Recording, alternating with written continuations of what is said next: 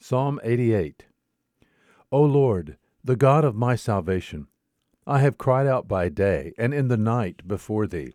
Let my prayer come before thee. Incline thine ear to me. For my soul has had enough troubles, and my life has drawn near to Sheol. I am reckoned among those who go down to the pit. I have become like a man without strength, forsaken among the dead, like the slain who lie in the grave, whom thou dost remember no more. And they are cut off from thy hand. Thou hast put me in the lowest pit, in dark places in the depths. Thy wrath has rested upon me, and thou hast afflicted me with all thy waves. Thou hast removed my acquaintances far from me. Thou hast made me an object of loathing to them. I am shut up and cannot go out.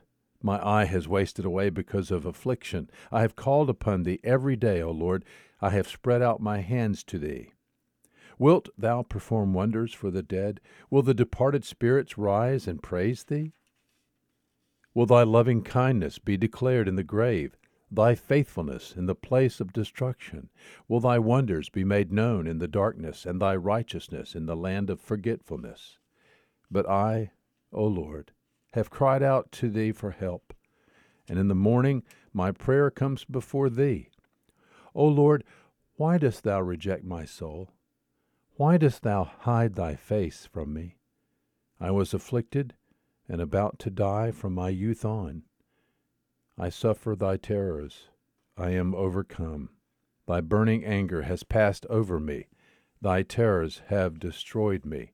They have surrounded me like water all day long. They have encompassed me altogether. Thou hast removed lover and friend far from me. My acquaintances are in darkness. Psalm 88 there is good news today.